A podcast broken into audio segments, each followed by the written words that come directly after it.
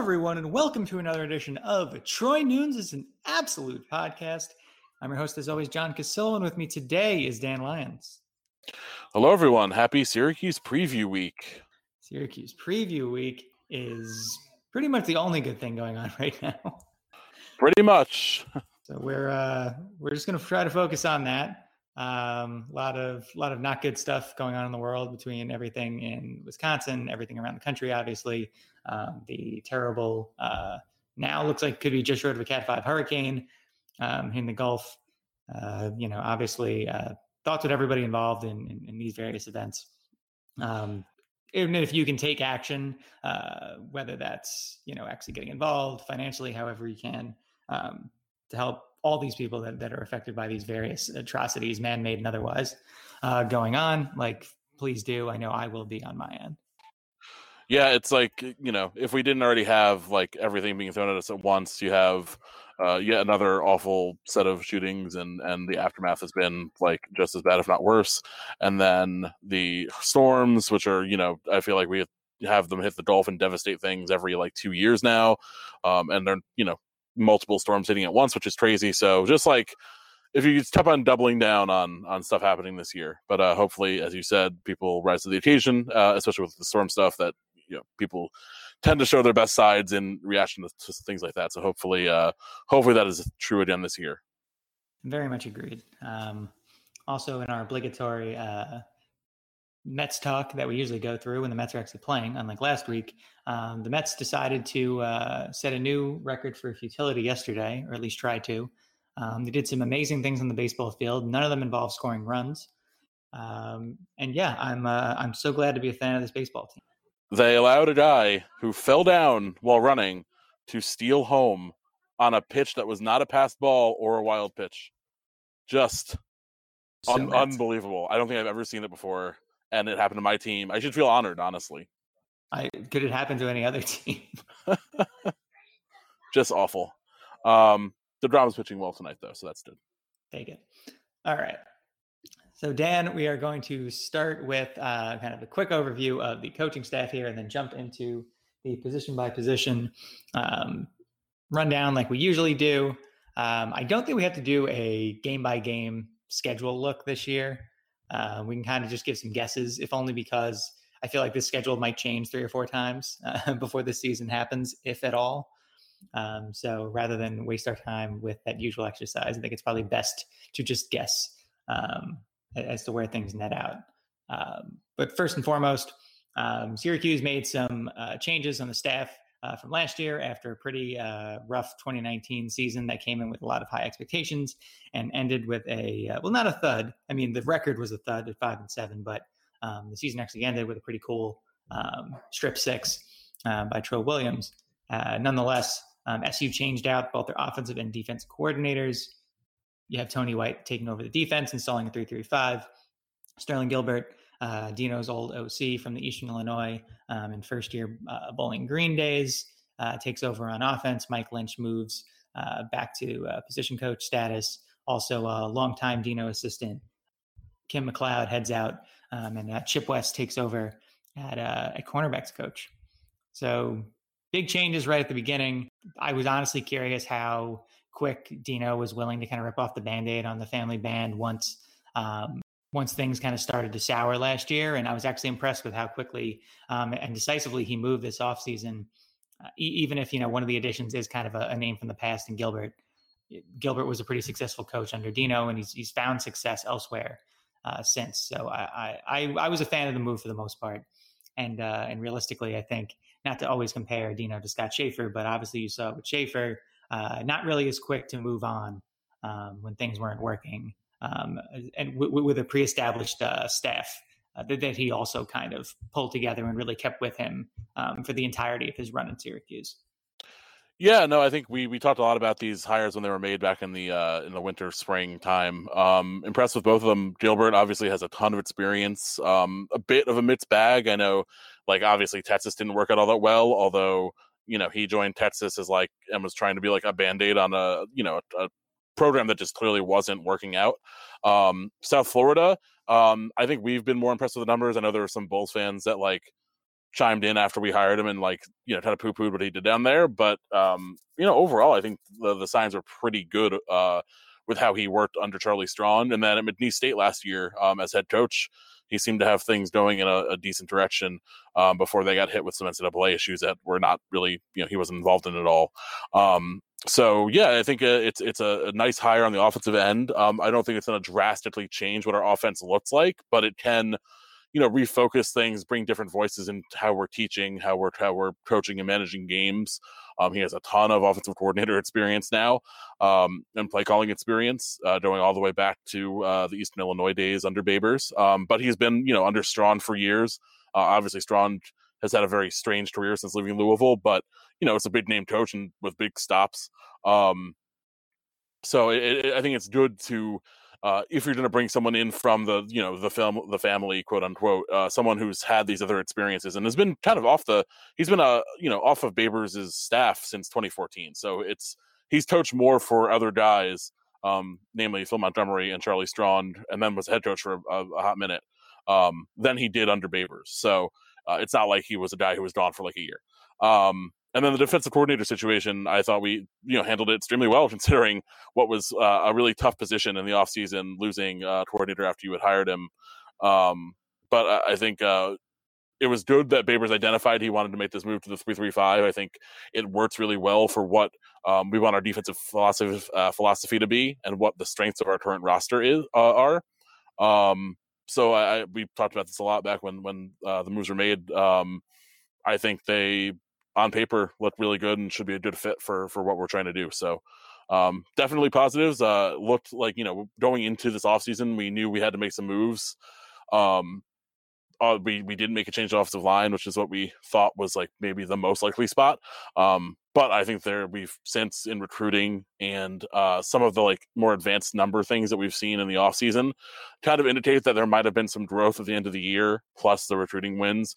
Um, that say that Cavanaugh, you know, deserves at least a second shot. So you know we're getting it. So we'll see what happens with it. Um, but overall, it seemed like Dino had a plan going into the offseason uh, wasn't you know identified what he wanted to do on defense uh, schematically and what he like you know what he has trouble coaching against and what you know he um, kind of looks for in defensive uh, coaches and a shift in philosophy, um, and then is is trying to just you know find the best version of what the offense can be. So he he had a strategy. Uh, he was throwing some serious curveballs, um, and he you know dealt with them pretty well. So uh, pretty pretty excited about the coaching changes. Yeah, same here. And we'll get into like kind of what those changes mean a little bit as we go. Um, so starting with quarterbacks, just going to go down the line. Um, Tommy DeVito, solid season last year. I think it was a weird one for him in some ways, if only because like there were plenty of games where I felt like he had a bad game and I looked at the numbers and he didn't, um, which is kind of confusing. I know the NC State game to me in particular stands out, a game in which he hit 300 yards, yet I couldn't remember a single pass um, that he completed um, throughout it. At the same time, like historically, like some really solid numbers for a Syracuse quarterback in a single season: uh, 2,360 passing yards, 19 touchdowns, uh, just five picks. Uh, he wasn't intercepted after September, uh, which is pretty impressive, especially considering he was running for his life uh, much of that time. Also picked up 122 yards rushing on the ground, uh, had a reception, the, the, sort of thing that you don't normally see from a quarterback. Um, he was pretty injured in the second half of the year, and I still felt like overall um, put in an admirable effort. That's not to excuse some of the struggles. I know there were plenty of games where he was, you know, less than efficient, but at the same time, like found a way here and there. I mean, he had what four games where he passed for at least 250 yards. He also unfortunately had four games where he passed for about 153 or fewer yards. But yeah, I, I think the lack of turnovers to close out the year showed some growth. Thought the fact that he was still able to to maintain some accuracy in a lot of these later games uh, w- was a great sign of growth. And overall, like I think he's a much better player than what we saw last year. And I think having a good offensive line, hopefully in front of him, and having a healthy uh, DeVito under center um, is going to help immensely with this team. Yeah, it, it's tough because I think there were some early season performances um, when he was playing. He was healthier and playing um, a bit looser. Um, where like at best he didn't look uh he probably wasn't quite as good as you know he looked in spots. And then at his worst i think um with the offensive line issues with the injuries uh, and then honestly with some of the development that a lot of people overlooked and especially with the turnover problem um which again it's funny to call it a turnover problem when he had five interceptions in the whole year but they were so glaring and so stacked early on that you know we were we harped about it a lot. Um he definitely showed some growth where you could. Um the offensive line obviously um, Wall did develop during the year a bit, uh, was such an issue, and we didn't really find like even our, our best five lineup until what like two thirds of the way through the year. Um, it really hampered, I think, his development for the year. Um, so I think it's definitely fair to say like you know here's what we have, um, here's what it looked like last year. Uh, let's let's accentuate the positives and and hope hopefully if the other uh, parts of this offense continue to come along a bit, um, DeVito will be put in a position to win where he just so often wasn't last year. Um, and then if he can continue to to look for those big throws without doing the just that one horrible mistake where he was kept on forcing the ball on the sideline when he was flushed out of the pocket, which happened. I bet it was like at least three of his interceptions, if not four.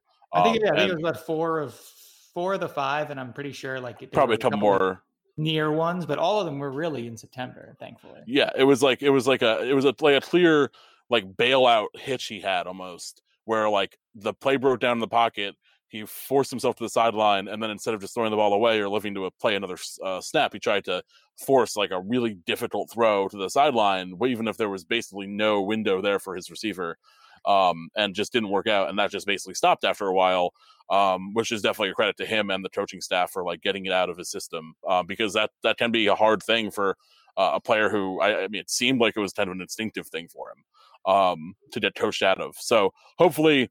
Um, if he can just if he gets a, a, a more clean pocket this year, um, we'll get to see some more big things from him.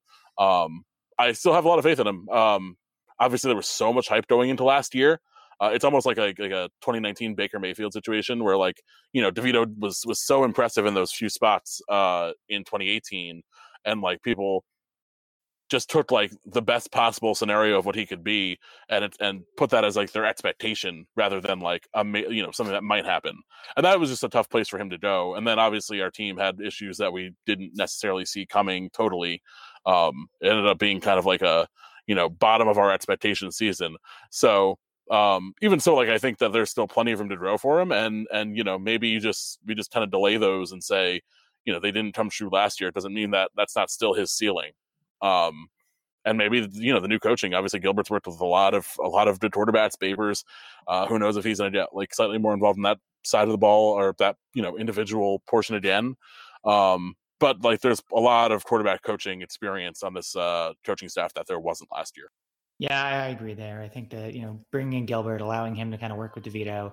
Um, again, DeVito is a quick study for the most part. I think last year, team wide, it wasn't just DeVito. Uh, you definitely saw the pressures of uh, being ranked early, the pressures of what 2018 brought to the program. I think a lot of that weighed on players. And when you add in, you know, injuries, I think that really starts to hurt. So I, I, am pretty high on DeVito as well um, for this season. Um, as we're not going to really talk much about the backup situation, but who do you think is probably DeVito's backup? And hopefully, we don't see much of uh, whoever he may be. That's a very good question. Um, I think like it's pretty easy to, to default to Rex Culpepper, uh, just because he's the only guy who's played. And honestly, like obviously he's gone through a lot in his uh, during his career. He's switched positions multiple times. Um, I thought he looked pretty good when he played quarterback a few years ago in 2017. Uh, it's been a while. But um, if he looked like that guy again, I think he's you know the type of guy you could insert in there and and you know maybe keep things afloat for a bit. Um, obviously, if DeVito goes down for long term, then it's a huge issue, and then maybe you look more towards like a David Summers and see what you have in him. Um, so I think like if it's a short term thing, I think Culpepper makes the most sense. If like we're in like that dire situation, um, then it wouldn't surprise me to see them open up the things a bit because you have three um, pretty uh, interesting freshman prospects in Summers, who registered last season, uh, Dylan Markowicz uh, and Jacobian Morgan. Um, if any, if we've learned anything from from like the stocking of quarterbacks that we've had to do because things were so thin for a while, uh, including like the upcoming guys, um, we know that Babers is a type. like all these guys are six four, they're all pretty lean.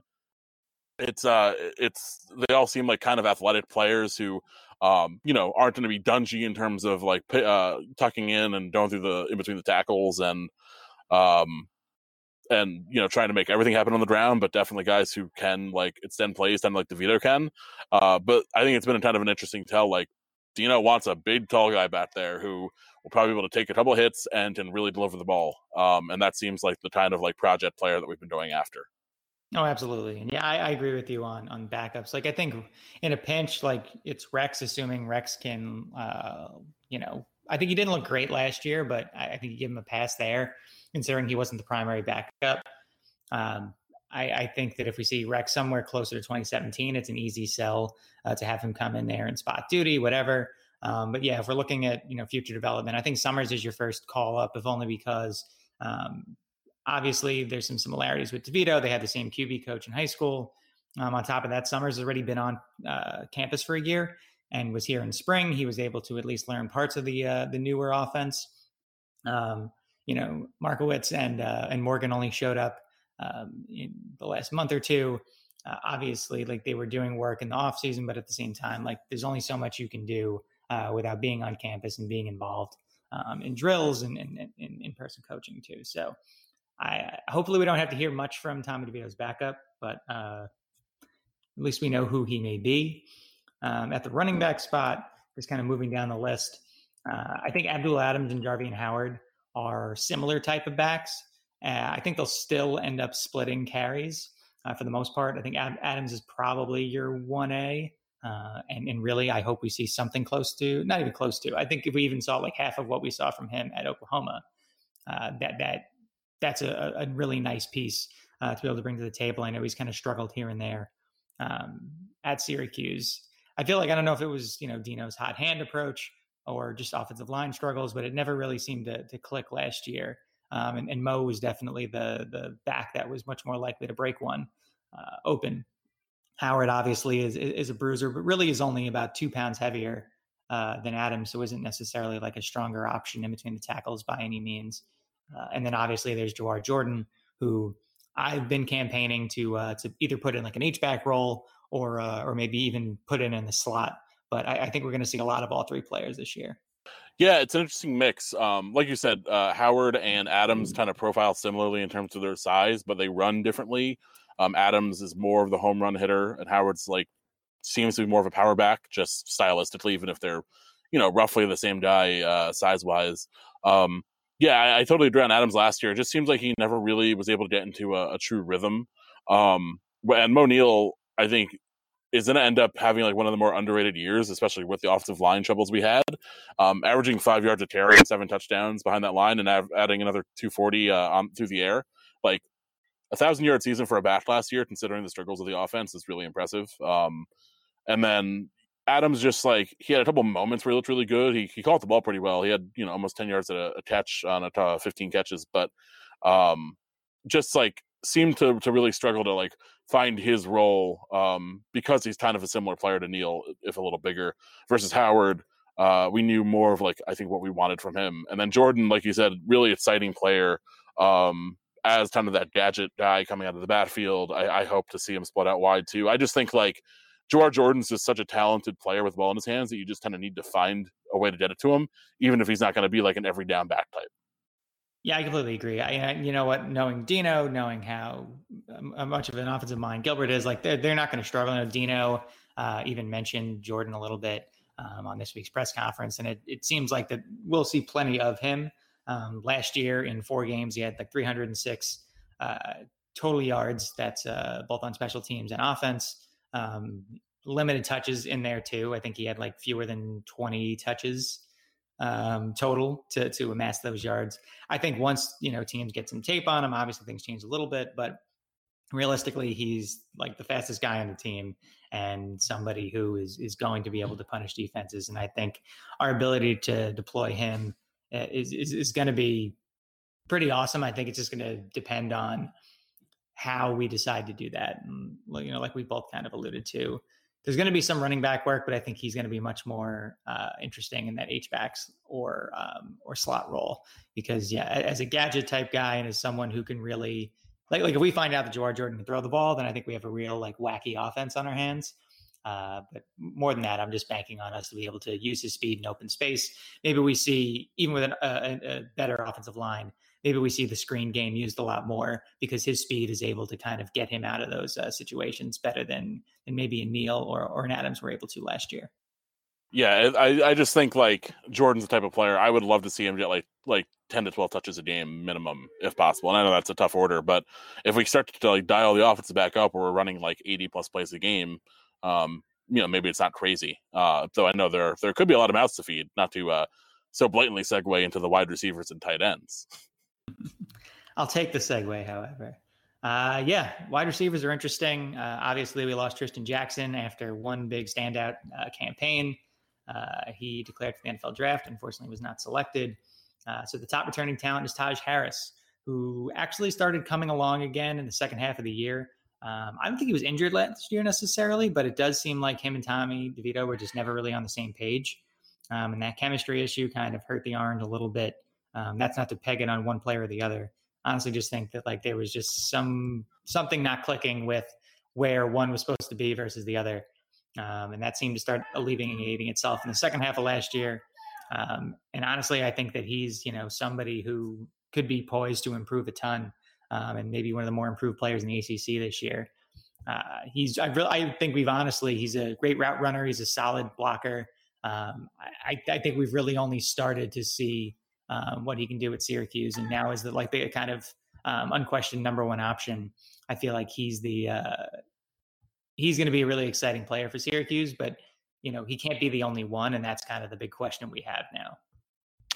Yeah, I mean, every year under Babers, um, no matter how good the offense has been, or or you know, and even the offenses have left something to be desired. We've had the one bid wide receiver. Um, I agree. I, I, I was reading your uh, wide receiver preview earlier. Um, he definitely reminds me a lot of Steve Ishmael of all the receivers that we've had come through with these big years between like the Trustis and the Trishton Jacksons and and uh, and whatnot. Um, I think he has a very similar body type. He has similar, uh, you know, solid route running, um, and should be that like kind of bigish, um, strong receiver uh, that we can kind of like play off of to get some of these like smaller guys and more crafty players uh, touches. Um, I think uh, Nykeim Johnson, um, who had a really nice year two years ago, uh, really struggled last year, had dealt with some injuries, but he was seemed like a, a really you know a dynamic playmaker uh, coming into his own in 2018. Hopefully, we can see more of that. Um, but then also, I think uh, someone between the the Cameron Jordan and Ed Hendricks uh, duo, the two six three kind of like almost 220 guys. Although Jordan's um, no longer with us. Oh yeah, I'm looking at the old depth chart. Uh, yes, Taylor left. So Ed Hendricks, four, we've four, four so many, We've lost so many players this offseason since the last depth chart came out. It's like, and it's so hard to like even focus on it as like a big piece of news because of life. Um, so yes, Cameron Jordan, good luck to you uh, in your future endeavors. Um, Ed Hendricks, can you pass, can you step up? Uh, the former four star has been just like unfortunately dealt with uh, numerous injuries throughout his career. Um, but like he's only a redshirt sophomore. There's uh, you know still plenty of hope for him. Um, and I think like if Taj is going to be the guy who draws in uh, the most attention and Nykeim kind of gets back underway, like we've seen those third receivers be dangerous in this offense, especially two years ago where he spread the ball around so well.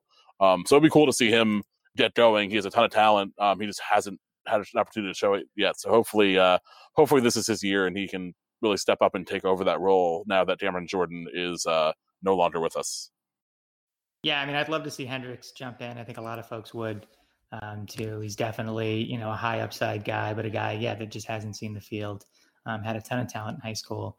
I think this is going to be an interesting season that, like, we could end up with a lot of guys that we haven't seen much of before, kind of getting opportunities, and especially with uh with, with the way the NCAA changed things, and it seems like eligibility is going to be a little bit easier uh, to hold on to.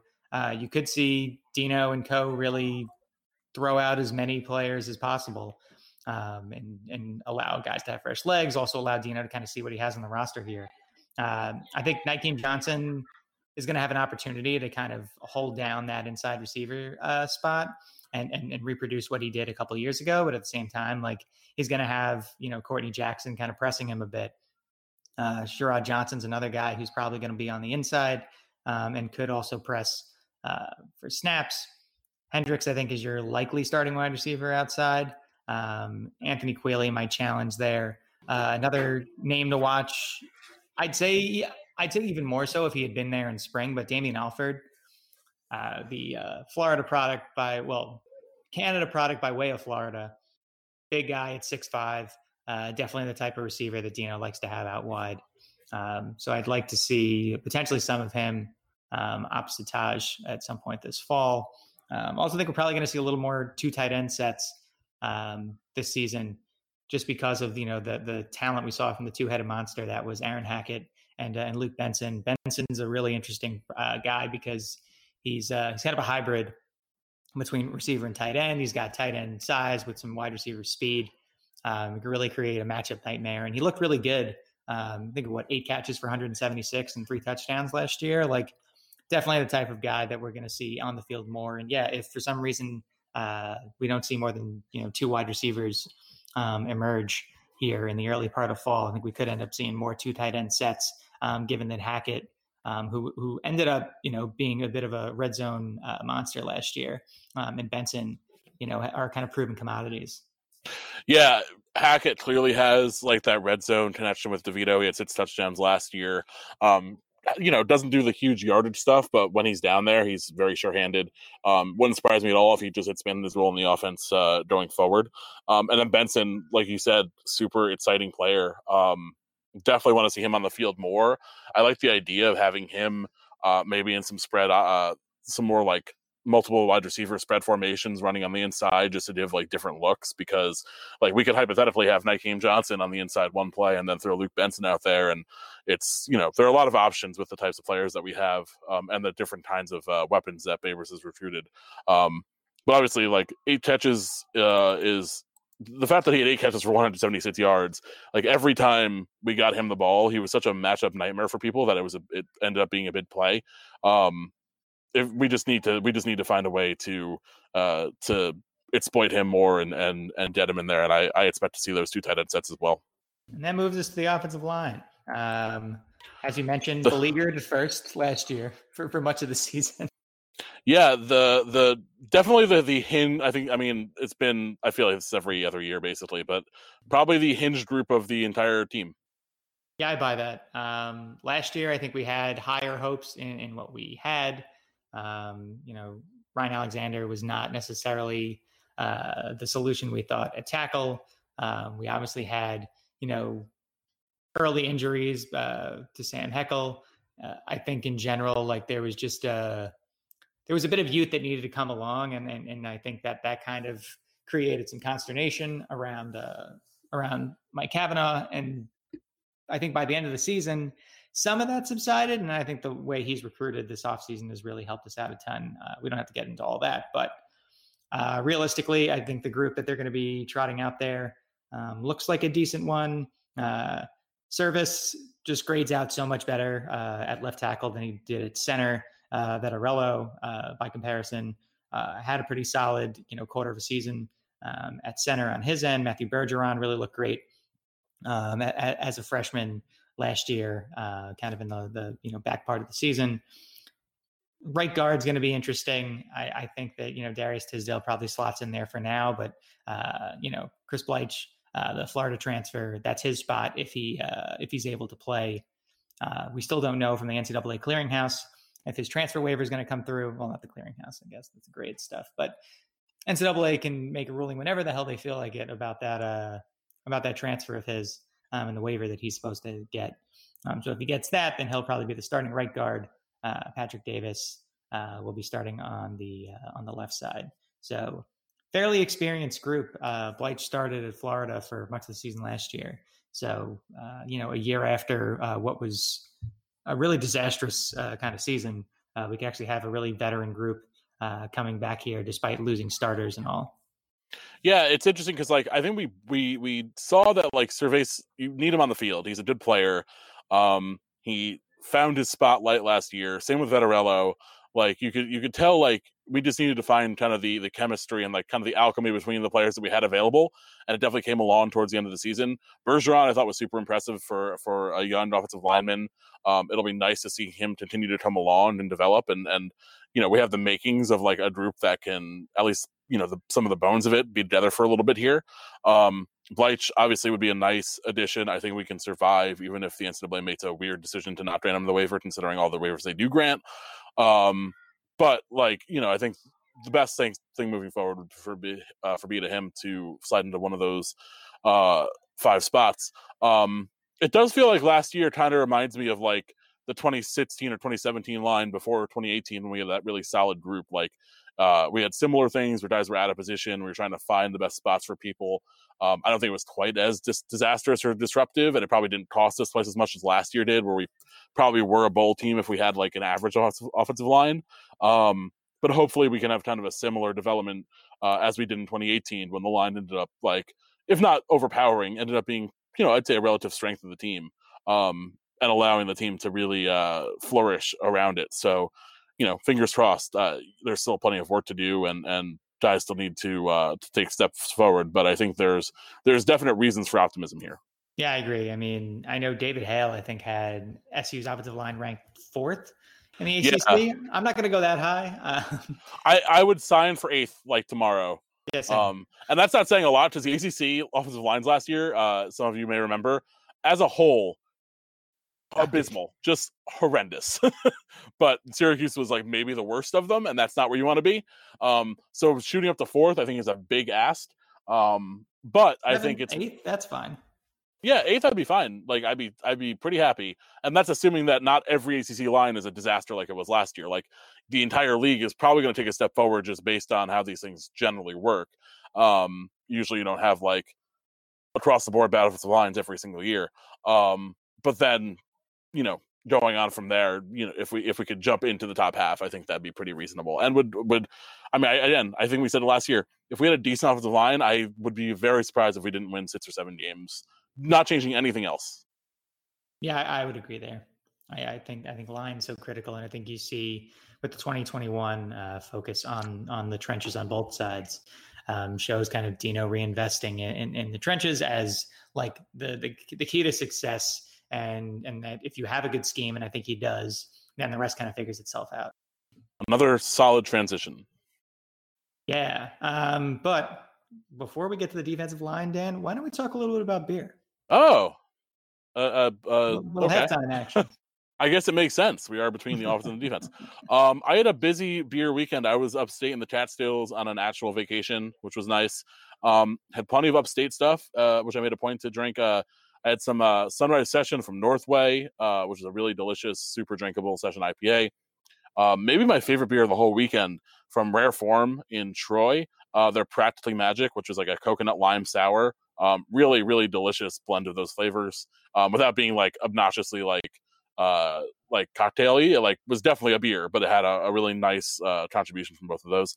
Um, had uh, West Kill uh, went to that brewery um, was a really uh, cool spot, uh, just like up in the hills, um, just lots of open areas and food trucks and whatnot. Uh, definitely a cool place to hang out if you're in the Catskills area.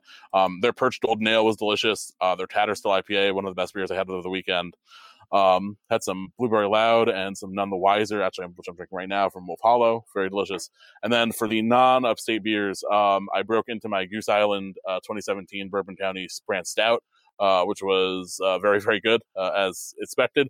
And uh, actually had some Edmund's Oast again. Uh, their sour guava tangerine. All those sours that they do are pretty spectacular, but that one again fits the bill. Nicely done. A lot of Russian River stuff on my end. As mentioned, I got a shipment from them. I had some uh, for President. Uh, it's the uh, double dry hop version of their their world class double IPA. Had a Citra Flash Mob. It was a slightly hazy pale ale uh, from them that was pretty good. Had their uh, Row 2 Hill 56 was a West Coast style uh, pale ale uh, that I've always enjoyed. And then uh, Mind Circus, a, a, uh, hazy IPA from them. Also had uh, from Broward West down here, Picnic Lightning, a hazy IPA that I've, I've had before, but a pretty enjoyable local option. Nice. I, I, am extremely jealous of all of the uh, Russian River uh, potential. Yeah, there, there's definitely a lot of it. I, uh, I, I would highly recommend um, people find a way to get some if they can. There there are numerous options, and I'll leave it at that. Yeah. um, all right, Dan. I will take the baton on your uh, your segue from earlier, and uh, jump into the defensive line. So defensive line lost a bunch uh, from last year. Brandon Berry's gone. Uh, Alton Robinson's gone. Kendall Coleman's gone. Uh, that's kind of problematic from a sacks perspective. That said, I'm not super worried about this group for some reason. Uh, I think a lot of it's just because of, of, of, who we have back and, and what they were able to produce. Uh, between McKinley Williams, Josh Black, uh, Cody Roscoe, who uh, who comes to us from McNeese State, um, he kind of was brought along uh, for the ride by Sterling Gilbert. And then once uh, once the APR issues came up for McNeese and he realized that they weren't going to a postseason game, uh, figured might as well come help us out on the uh, on the line. So that's pretty nice setup for us. Uh, Drew Tuazama is another guy who could potentially uh, end up out there on the defensive line.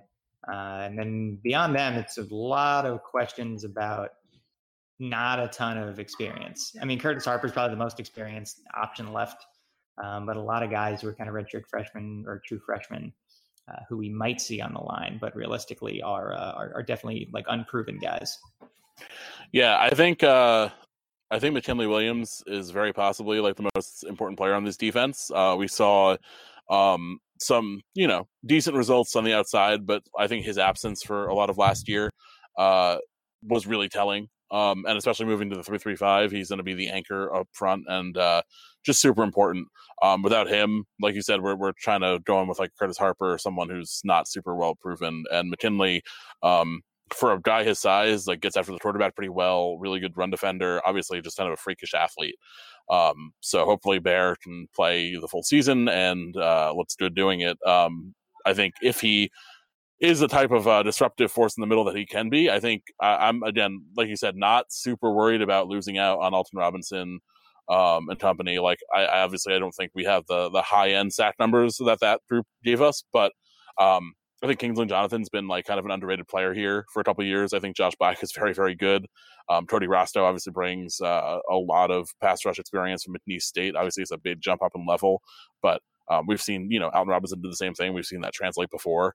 Um, so as long as we're getting, he, the, can, he can get in, into passing lanes better than. I mean, I don't care what level you're at. If you can, what he deflected what six or seven passes in a game last year. Yeah, I mean that's just nuts, and that's just like instinctual and like having a pretty rare ability. There's very few defensive linemen who just like know how to do that. That's just like it, it's very impressive. Um, and that to be, you know, that that derails eh, on a third down. That's a turnover, basically. That's like a hugely derailing play when you get a ball batted down the line. There's like no way to really make uh make up for that. It's just kind of dead uh, dead on arrival. So, um, definitely an exciting uh, potential there at defensive end. Um, I think that could be one of our better groups uh, if everything comes together. Um, but yeah, it just it hinges on McKinley being being a beast in the middle. I agree, and I think that's why, like you and I are both kind of high in the three three five uh, alignment. It's because it did play to his strength. Obviously, SU lost a bunch on the line, but has a, a decent amount coming back. I think the strength of that group, though, is in the in the middle. Um, Josh Black's kind of played both inside and out. Williams obviously is such a key player uh, for this defense on the inside.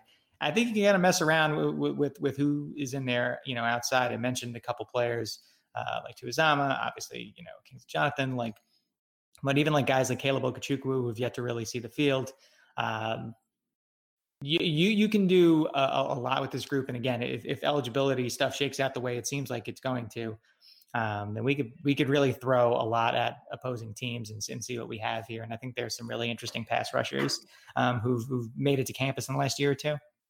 Yeah, it's uh, it should be an interesting group for sure. Um, I think beyond them, like in the middle, it, it, we need we need the defensive bats to be as good as they can be, and we need the defensive line to really pick up. Because again, like linebacker, uh, just seems to once again. yeah, it just seems like we were so stopped there for so long. Like, but no matter what else is happening with the Syracuse team, there was like a five or six year period where linebacker we just churned guys out. Obviously, oh, having a guy like I'd say since like 07. like from 07 to you know, like 20, that's probably right. 17, we were like set. Even like you know we had like guys like Doug Hogue, Darrell Smith, like Zaire Franklin was obviously a great player for four years. We had so many Lynch, guys yeah. who Cam Lynch. We had so many guys who like started playing well early, and even if they didn't start four years, like they were involved for four years, and now it's just like kind of been a mash unit ever since, like for the last two or three. Um, that being said, I think there is some talent here. Uh, I think uh, Tyrell Richards hopefully has a chance to kind of finally find his fit in this new defense. Um, I think, uh, but there's like a lot of, you know, Mikel Jones and Lee Kpogba, who were, you know, huge uh, recruits coming in to like, you know, four star ish guys uh, a year ago. Um, both played last year, but neither one uh, had like a huge, huge season. Um, but I think Jones has a potential too, um, for sure. Uh, but we're gonna have to really just find something, figure some things out because it's uh, it's a very lean group in terms of experience. Yeah, I know that's kind of like what I focused on um, in my uh, my preview too. Like while Richards is exciting, and I, I think it's nice to actually have him like settled in um, at a starting role um, as the weak side linebacker in this scheme. Um, everybody else is kind of up for debate. Uh, Geoff Cantin-Arku uh, didn't play a ton on defense. He was really a special teamer, uh, but it seems like he impressed enough in uh, in spring ball before things got shut down uh, to take over as the starting middle linebacker again, at least for now.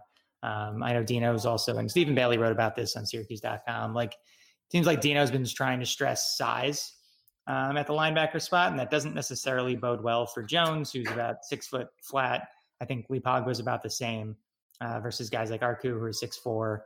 Um, Steve Linton, uh, the converted uh, defensive uh, end, is six five. Um, there, there's just a lot of there's a lot of uncertainty and a lot of inexperience. I think Mikel Jones, whether he starts or not, still ends up playing a pretty big role here. Um, and same goes for uh, for Lee Kpogba.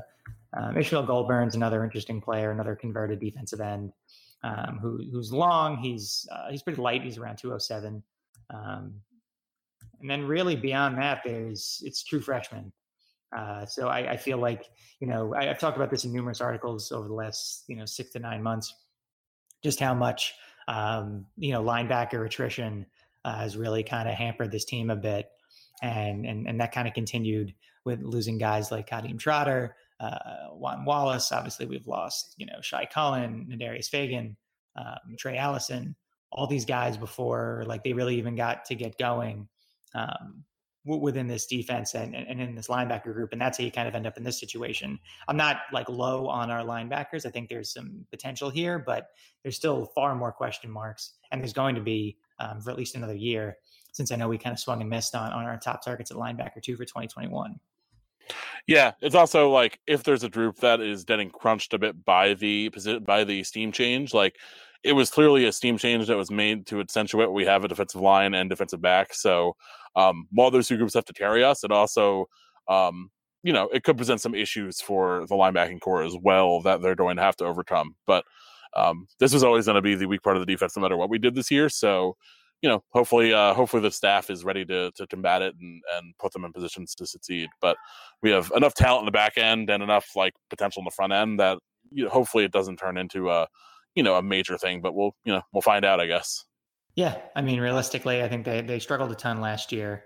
Um, I it's not they were able to rack up tackles, but I don't necessarily think they succeeded a ton as a group. Yeah, there was definitely some like misnomer, like kind of bad stat stuff going on with the tackle numbers. Yeah, so I, I'm I'm excited to see something different here, and, and it seems like the current linebackers are at least a little better in coverage too, uh, which will be exciting. I also again just want to see Tyrell Richards uh, kind of unleashed on uh, on opposing teams because we haven't really seen it uh, a lot of him, um, and that's disappointing for me anyway. But moving on, I think one of the strongest groups uh, on this team, the secondary, um, despite losing uh, a couple starters, um, Evan Foster, Chris Frederick, I actually think this group is once again really strong. Um, Andre Cisco gets the headlines uh, for obvious reasons. He's an All American. Uh, he's one of the better safeties in the country. He's a potential first round pick next year if he decides to declare for the draft. Um, but Ifeatu Melifonwu is also probably one of the better um, covered corners in the entire conference. And then Trill Williams is a guy who I know he's slotted in at uh, like traditional cornerback role right now. But I honestly, I mean, I know like they kind of mentioned it yesterday too uh, with Dino and Tommy DeVito, but he might not necessarily get slotted in at the traditional corner role when he really excels in that kind of rover nickelback type situation, and the fact that he can roam the field, make plays. Like I, I just I don't see Trill as a traditional player, and, and, I think they might be better served to use him at rover and make someone like Eric Coley, um, you know, your uh, your other corner opposite uh, iffy. But at the same time, like beyond those guys is not really is another situation where well I really like the top end of the depth chart. Um, I'm very concerned about what happens afterward. Yeah, I think uh, it, it's definitely a top heavy group. Um, I do think if you can keep everyone healthy, um, the those three big guys, uh, Melifonwu, Trill Williams, and uh, uh, oh geez, um, Cisco all yeah. complement each other really well. Like Cisco, yeah, of all the people to, to uh, blank on for a second. Um, Cisco just patrols the field so well. Is such a ball hawk. He takes away a lot of mistakes at the back end. Um, and Melifonwu, like you said, I thought he was just dy- like really dynamite last year when he was healthy. He played through injury towards the end of the year, and that he, you know definitely had some bigger issues there. But um, I thought the numbers, uh, the the advanced numbers, really kind of tell the story with him. Um, and then having a guy like that, like if you can have a Melifonwu match up with the top receiver, like there there aren't that many Clemsons on our schedule ever, um, where there's like you know potentially two or three big play receivers to deal with. So if you can put Melifonwu and at least like contain a, a top guy, um, potentially moving Trill to that rover role, like you alluded to, whether you know we'll see if it happens, but uh, again, I think that makes a lot of sense for him as well. Um, and then allowing him to you know pick up receivers here and there, get after the quarterback. Um, and just play like make plays. Um, I think it's an under uh, definitely a space where he can um, really excel. Uh, we've seen him as like a big play player already, and I don't think he's quite as good as like a, a just standard every down cover cover guy. So um, hopefully we're going to put everyone in position to succeed. I also think Coley's not a bad player. So if you can stick him on a number two receiver, um, at least some of the time, and then have Trill uh, give Trill like the ability to to try and make stuff happen. Um, I think it could kind of unlock some interesting things for this defense. Yeah, I mean Coley had to get thrown in there a bunch last year uh, due to the injuries to Cisco and uh, and Melifonwu kind of mid year. So to me, I think Coley's an easy plug in there. The other safety spot, though, uh, you know, with Cisco, I think I'm on Greenwood, Neil Nunn. Um, both of those seem like capable options. I mean, really, the two of them, Cam Jonas, I'd love to finally see like really hit the field. Um, this is a again just a really young and inexperienced group, but the fact that you know Greenwood and Nunn got themselves into two deep already in spring, uh, that says good things to me. I just, especially Nunn, who was like a fringe four star guy. Um, I, I, think he's he's a player I'm really excited to see in, in, action. I'm glad that he he got the chance to sit last year, even if um, you know maybe having him in there could have helped us not miss a ball. Yeah, I always like seeing redshirt freshmen like kind of step up and grab these I think it's a good sign when you have like a younger guy in a position of like serious unknown um, step in there and like get these early depth chart rules. I think um, coaches will generally opt for the older guy if all things are equal, and uh, to see the freshman kind of getting the first uh, first pick there gives me at least some hope that like you know maybe they're really showing something um, this season. So uh, it's definitely the most unknown part of this defense, as well as like the the depth concerns, but. Um, I think we'll figure something out here. We, you know, even last year, uh, the defense dealt with a lot of injuries over the course of the season. Basically, all the big guys missed time, and while obviously that you know had some serious repercussions, I thought the the guys who slid in, for the most part, kind of developed over the course of the year. So hopefully, we can have a similar situation, not with the injuries, but in terms of like the guys who have to step up and play a smaller role alongside the stars can can kind of you know use that uh you know the the hey, you have guys to lean on really well, but then also use it as a, a time to really develop and show what you have. Yeah, I agree there. Uh, so Dan, we'll do a quick look through the special teams and then just kind of give a win loss prediction. Um, special teams, we obviously lose Sterling Hofrichter. I think that's a much bigger absence than people are necessarily giving it credit for. Um, he was one of the, if not the, like best rated, um, according to Pro Football Focus, uh, special teams player in the country last year. Um, and there, there's some big reasons for that. Uh, mostly his ability to pin teams back um, and get some real great hang time on punts. Um, he was also a really good uh, kickoff uh, guy. So realistically, like James Williams has a scholarship and could take over that punter role. I think that depends on if he's ready. If he's not, um, I'd be curious to see what Nolan Cooney is able to do. Uh, the redshirt senior has a chance. Uh, to potentially win that role as, as a walk on. Again, we'll, we'll see. I think like her, I know Hofrichter, uh, he redshirted his freshman year, uh, but there was actually a reason for that. I feel like now Williams, it's really just a question of whether he's able to beat out um, the walk on Cooney for the job. So we'll see there. Andre Szmyt obviously comes back and is one of the better kickers in the country. Uh, and then you have the return situation, which it's not like I'm happy to see Sean Riley go, but at the same time, I feel like the mistakes are starting to pile up. Um, so much up and time.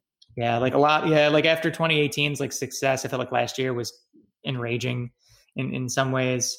Uh, so I, am excited to see Jawhar Jordan take over potentially kicks, and either Jawhar or uh, or Trill take over in punts yeah, you just have exciting players to slot in there between those three that you identified. Um, obviously, we said we want Jordan to have the ball. Obviously, part of that could be kicks or punts. Um, Nykeem, blazing fast, Trill, like you know, we saw it with the return against Wake last year. Obviously, it wasn't a, a, a return, but um, knows what to do when the ball's in his hands and when he has space in the field. So definitely excited for that. Um, it's funny that like the James the, the punter battle is definitely going to get more press for Syracuse than it would for like just about any other school. But we've just like talk about runs of guys uh, just succeeding. Um, I don't think I've ever seen Syracuse with a bad punter going back to Rob Long um, when I started. So uh, it's just like every year uh, you can just say like our worst our worst years of punting since 08. Um, you know, maybe one of those Rob Long years was like still quite good. Um, now Hofrichter was like probably set the standard uh, these last couple years. Um, even as much as we love Riley Dixon. Um, but like they were just so both so good. Um, it'd be awesome to see James Williams step right in. Hot, like kind of like Hofrichter was a, a really um, touted as far as like punting recruits go, um, touted player. So you know, hopefully the the Kohl's kicking guys with their their five stars for all those different guys that make no sense to anyone else. Um, told the truth again because I think they were pretty high on Hofrichter as well. They were. Um, yeah, he was like a he was like a top top punter coming in, so it wasn't like a huge uh huge surprise when he had all the success. But punters of the dome, so hopefully he he uh Williams can step right in there, and then Szmyt like he was bound to have a setback, uh, not a setback, but like uh, take a step back from the incredible season he had in 2018. He was still really, really good. Like we we know how how volatile kicking can be if you play like fantasy football in the NFL. Like kickers that are awesome one year are just like can be abysmal the next year, and nothing seems to have changed if uh, Szmyt missed four total kicks last year on on 60 between extra points and, and field goals, like you'll take that. So, um, obviously it's a lot to ask for him to be perfect every year, but uh, I'm supremely confident in him, especially from 50 in. I agree. I think really where, where Szmyt's misses, almost all of them have come in the 50 to you know 55 range.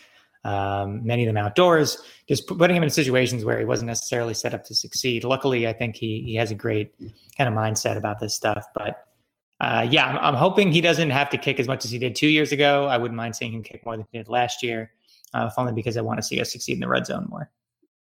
Yes, get him set up for for, for success and like not having to uh, stall out from like not having to kick a bunch of 25 yarders and not having to kick a bunch of 50 50 yarders either. Agreed. Um, so Dan, looking at the schedule but not going game by game, what uh, what do you think's going to happen? Uh, we need to win our home games based on how the schedule is currently con- constructed. Um, it is a like That's really dire home road split. Um, you could make the argument that our six easiest games are our home games. Actually, I think that's a that's not even an argument really. I think that's just a fact. Um, I, who knows what the bowl like? I don't know what bowl eligibility looks like because we don't know like is it going to be five wins based on the number of games? Um, what are what are bowls going to look like in general? Not going to be bowls. Hey, ESPN wants them to be honestly like if you pull off anything, it's probably a bowl with, with all the, leeway, but uh, the round time. But anyway, like if the goal is to like have a bowl type season, I think we have to go for five wins, and I think um at least four have to come at home, if not all five. it's it's like the the home group is NC State uh, going from top to bottom. It's Georgia Tech, Duke, Liberty, Wake, BC, NC State. Like I think you have to win four of those, and then like maybe you steal one on the road. But like UNC Pitt's trying to like give itself all this hype. I don't buy that they're going to be this great team, but they're definitely like probably a top half ACC team. UNC has a lot of talent. Clemson's Clemson. Louisville was like really, really good. Like you know, good for what a first year under a new coach uh, team that bottomed out looked like, and then Notre Dame's you know a top 15 to 20 teams. So, um, yeah, win your home games. Uh, hopefully they just start pumping in a lot of noise to the dome or something. Yeah, I mean, this is going to be rough. I think things could start very poorly and kind of like I, I don't. I know that this was not constructed by SU this time around, but I think a nut like a like a what third straight schedule that like has kind of a rough start. Yeah, um, it's not their um, fault at all. It's just like you know, it just happened to work out this way where it looks like some of our other schedules. yeah, like it's just not great to, to be on the road against North Carolina and Pitt to start the year. UNC in particular, um, just just become an absolute behemoth overnight. Um, Pitt's defense is one of the best in the country. It's not really going to help us um, gain a ton of confidence, but like you said, I, I think the home games are all winnable. The road games maybe a little less so. I think five and six is going to be my pick. If we can get to six and five, I think that that's a great season, um, given the schedule. Yeah, I think um, I think five and six is reasonable. I even think there's like, you know, you might have a four win team here that just like is better than that would normally look. And if you throw on some of the top dates, like they would have been a bowl team. Right. Um, but again, it's like you throw all of that, that out the window because you don't know what this is going to look like. Um, I would be disappointed if we don't win four of our home games. I think. I think you can't split that group. Uh, I think you want to win go over 500 against those teams, and then like hopefully you steal one. If they win one of those first two games, actually, I think it kind of flips the whole thing. Yeah. Then you have all your home games ahead of you. They're all winnable. Um, they're all easier than Pitt or UNC on paper. Um, but that's to be a big ask. So, you know, I'm I'm I'm gonna mostly be concerned with what they do at home, and hopefully they get at least four, and I'll feel pretty good about that, all things considered. Yeah, I mean, there's definitely like flips on its head, like my idea around you know Syracuse always like you know wins four, loses four, and then whatever else happens in the middle uh, theory. I, I think here like the the bad part about the schedule is that it asks Syracuse to win most of, if not all of the toss ups and that's yeah. not that's not a that's not a thing that usually goes well for us. Um, I mean, even even during the 2018 season, we still lost one of the toss ups, and that was the pit game. Um, we managed to beat the rest of them, but in a season like last year, where we lost most of the, the toss ups, um, you know, against that middle rung, the NC State, Wake, BC, Pitt types. Um, this year, that's our entire home schedule. It, yep. Is those types of teams, and and and if we have to, if we have to go, if we have to almost go unbeaten against that group, I I'm usually not of the mindset that it's going to work out. Um, I hope I'm wrong. Yeah, I mean, if I mean if we have everything click, like if DeVito takes a big step forward and the offensive line takes a step forward that you know guys like David Hale think it will, and the defense just has kind of lean in the middle but really good in the other ends. Like this could be a six, six or maybe even seven wins if you get really pesty and call for like a Louisville fall back to the pack, um, slash like either Pitt or North Carolina not being as good but I think like six is probably the reasonable ceiling. Um, the floor, I don't know. I, I, I I'm pretty confident this team will be decent. So I think the floor floor is probably three. Um, if it's worse than that, like then we have some real problems. But um, yeah, it's just like tough because the schedule would have been pretty favorable, and instead, because of the situation, it's just not. We we got we caught a really bad break with how the new ACC schedule turned out. So you just you just hope they play hard and look good like because it's not going to be you're not going to be able to evaluate based on record the same way that you normally would because the schedule looks so different. Agreed and yes uh three is actually where we're starting next week's uh you know uh, what if uh you know syracuse goes. Everyone's favorite. Everyone's favorite. I, no one ever I, gets mad about it I, I, do the honors on the first one as always uh so we will be starting with three and eight everyone will be thrilled fun and uh, we'll, we'll have a special guest in for Fridays, um, as, as, people could probably guess based on how the last couple of years have gone about who does the most optimistic one. Um, but anyway, uh, Dan, anything else before we head out? No, it's to talk to you. It's it's weird that we will maybe have football in like uh what like two and a half weeks. That's that's crazy, but we'll see what happens. I guess. Yeah, this was odd, but in a good way, I guess. Yeah, I'm hoping we're rooting for it. I hope it happens, and hopefully, uh, you know, we've we've talked about it so much, everyone knows how we feel about it. So, hopefully, it happens. Fingers crossed uh, I will, you know, football will be nice to have. All right. Dan, thanks as always. And uh, yeah, everyone, thank you for listening. This has been Troy Nunes and Absolute Podcast, the Syracuse Football uh, 2020 Preview Edition. Uh, you can rate, review, subscribe on iTunes, on Megaphone, Spotify, Stitcher, TuneIn, Overcast, wherever you listen to podcasts. Black Lives Matter and go orange. Go orange.